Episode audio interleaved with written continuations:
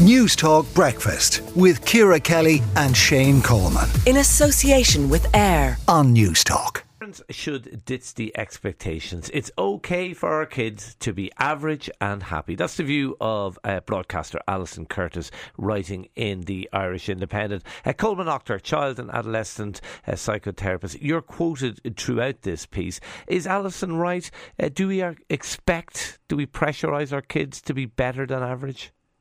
Yeah, I think it's interesting. I think over the last maybe decade or so, I think average has become synonymous with bad. So you hear people describe it as just average or only average. Um, and there's kind of this kind of drive that to be extraordinary or to be special or to be above average. And um, I was I'm kind of interested to see where that's been driven from. Is it, and I, I see it probably more so in children when uh, I suppose when it comes to sport or academics or any of these sort of things, we kind of want to be up near the top, and that's okay. But uh, if we need children to be up near the top, then by definition, that's not going to happen because by definition, not everyone can be special. You know, um, if everyone is special, nobody is special. So the idea of consigning, if we think average is bad, we kind of consign 80% of the population to feeling disgruntled and not enough. Um, and I think there's a little bit of a problem with that when it comes to managing our expectations. Is it a middle class phenomenon? Do you think?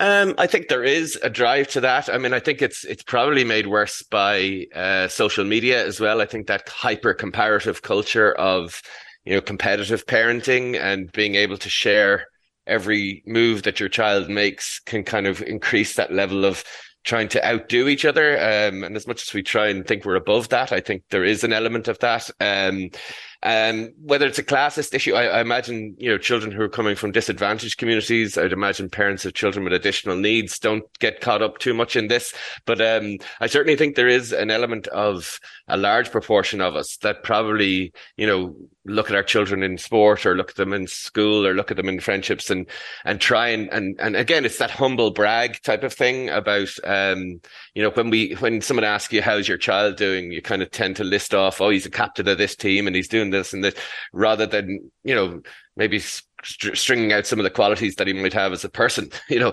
uh, in that regard. So I, I, do think we kind of get caught up in accolades and everything like that. And, and that is a more recent thing. It probably is a more middle class thing, but it isn't, it's, it's not a healthy thing in my mind. I think, uh, we kind of miss the boat on opportunities to, to, to pride our children on other abilities and qualities that they have. Uh, just before we get to why it isn't a good thing and, and expand on that a little, uh, interesting you said it's a recent thing. Do you, do you think our parents' generation didn't do that with us to the same extent? Yeah, I mean, I think if you look back over history, we kind of had this kind of view. I always remember kind of the idea of if you work hard, things will work out for you. You know, there was a kind of a, an element of that. And I think through the 70s and 80s, we had the kind of positive psychology movement where there was a lot about self esteem and telling everyone that they're good and amazing. And we kind of got caught up in the 80s with the American dream of, you know, follow your dreams. You can be anything you want to be. And it, it's simply not true. I mean, the reality is you need a lot of luck and effort and things like that to go your way. But the kind of I suppose the Instagram life then about you know live your best life be your best self always do that. I think that put has created a kind of a it's almost moved that movement into a different space where everybody is striving to be you know you can be uh-huh. anything you want to be once you give up the belief that you can't have it. And i just think that that does lead us into a great deal of disappointment. Do you know what i mean? In terms of it goes back to that you know expectation minus reality equals happiness. And the higher our expectations go it's going to be more removed from our reality the more disgruntled or disenfranchised we're going to we're going to feel. So I think historically we kind of have been moving gradually in that direction, and I certainly think social media took that probably into a new space altogether. Yeah, you just reminded me how much I hate the expression "live your best life." Um, does it put a lot of pressure? Do you think we are uh, putting a lot of pressure on our on this generation of children? Do you think? Yeah, I mean, I think pressure is, is, is a core part of the problem that we have. Most children that I see suffer from anxiety, uh, and that's that fear of the unknown. But you, even everything that we think about, you know, everybody has to go to third level. I always use the example of grinds. Like Shane, when I was in school, you went to grinds if you were going to fail a subject in your leaving cert and you were really struggling.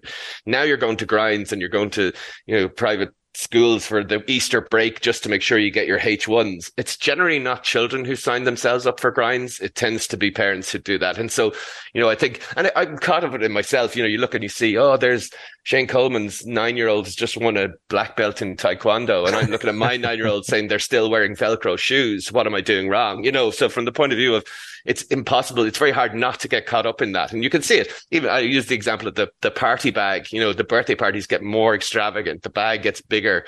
The, you know, back when we were kids, if somebody gave you a sweet, you'd be delighted. Whereas now, if the bag isn't, you know, hard to carry, you're kind of leaving disappointed. So again, it is a bit about expectation and pressure, and anything with expectation can lead to anxiety, and anything with pressure leads to anxiety. And I think, look, it's fine to want your child to do well, but when you need them to do well, then we've got a problem. You know? Yeah, you maybe have answered the final question I was going to ask you because I'm, you know, as you're talking, I'm examining my own conscience, and you know, in theory, I like to say, look, all that matters is they're happy. But then when you're raising different things, I'm kind of wondering, oh, maybe I'm guilty of that. Oh, yeah, that could be me doing that as well.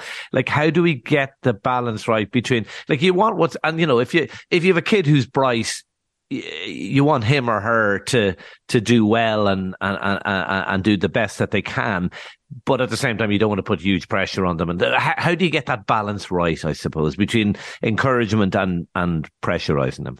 Yeah, I mean, I, I, think you, you don't want anyone to be a, a, wasted talent. It's interesting. I remember talking to teenagers a few years ago, and I said, "What word do you hate the most?" And the word was potential that really got to them. You know, this idea of you have to live to your potential and that they could just interpret that as pressure. But I mean, again, like if you want your, you know, if you need your child to do well, I, I use the example, if they get to June and leaving cert and they're kind of crawling through it, you know, having exhausted, but they get 600 points, or do you want them to, to you know, trundle along to June with good friends, good social networks, good support and get 450 points? You know, in reality, we have to kind of look at life as a much more holistic, area and saying, look, they're happy, they're you know mm. functioning, they have. What friends. would what would most parents say to that answer if they were being totally honest? Do you think? Uh, I, I, I, I, don't know. I mean, I think um, they, would like them a little bit tired and 550 points, maybe. You know, it's it's it's a bit about you know, and yeah. again, the difference between encouragement and pressure. Uh, is is something very subjective. Lots of parents think they're encouraging somebody, but they may be pressuring them. But uh, again, I, I I just think incentive works better than uh, pressure and expectation, and and maybe it is about that. But you know, if if your child is doing okay, that's that's okay. You know, it, it, okay, the middle is fine, and actually, um, that's where most of us will end up. Okay, we'll leave it there. Uh, uh, Colman Noctor, child and adolescent psychotherapist. Thank you for talking to Newstalk Breakfast this morning. Let us know your views on this. Is it okay to be okay? Five two and a six at a cost of thirty cent. Newstalk Breakfast with Ciara Kelly and Shane Coleman. In association with AIR. Weekday mornings at 7 on Newstalk.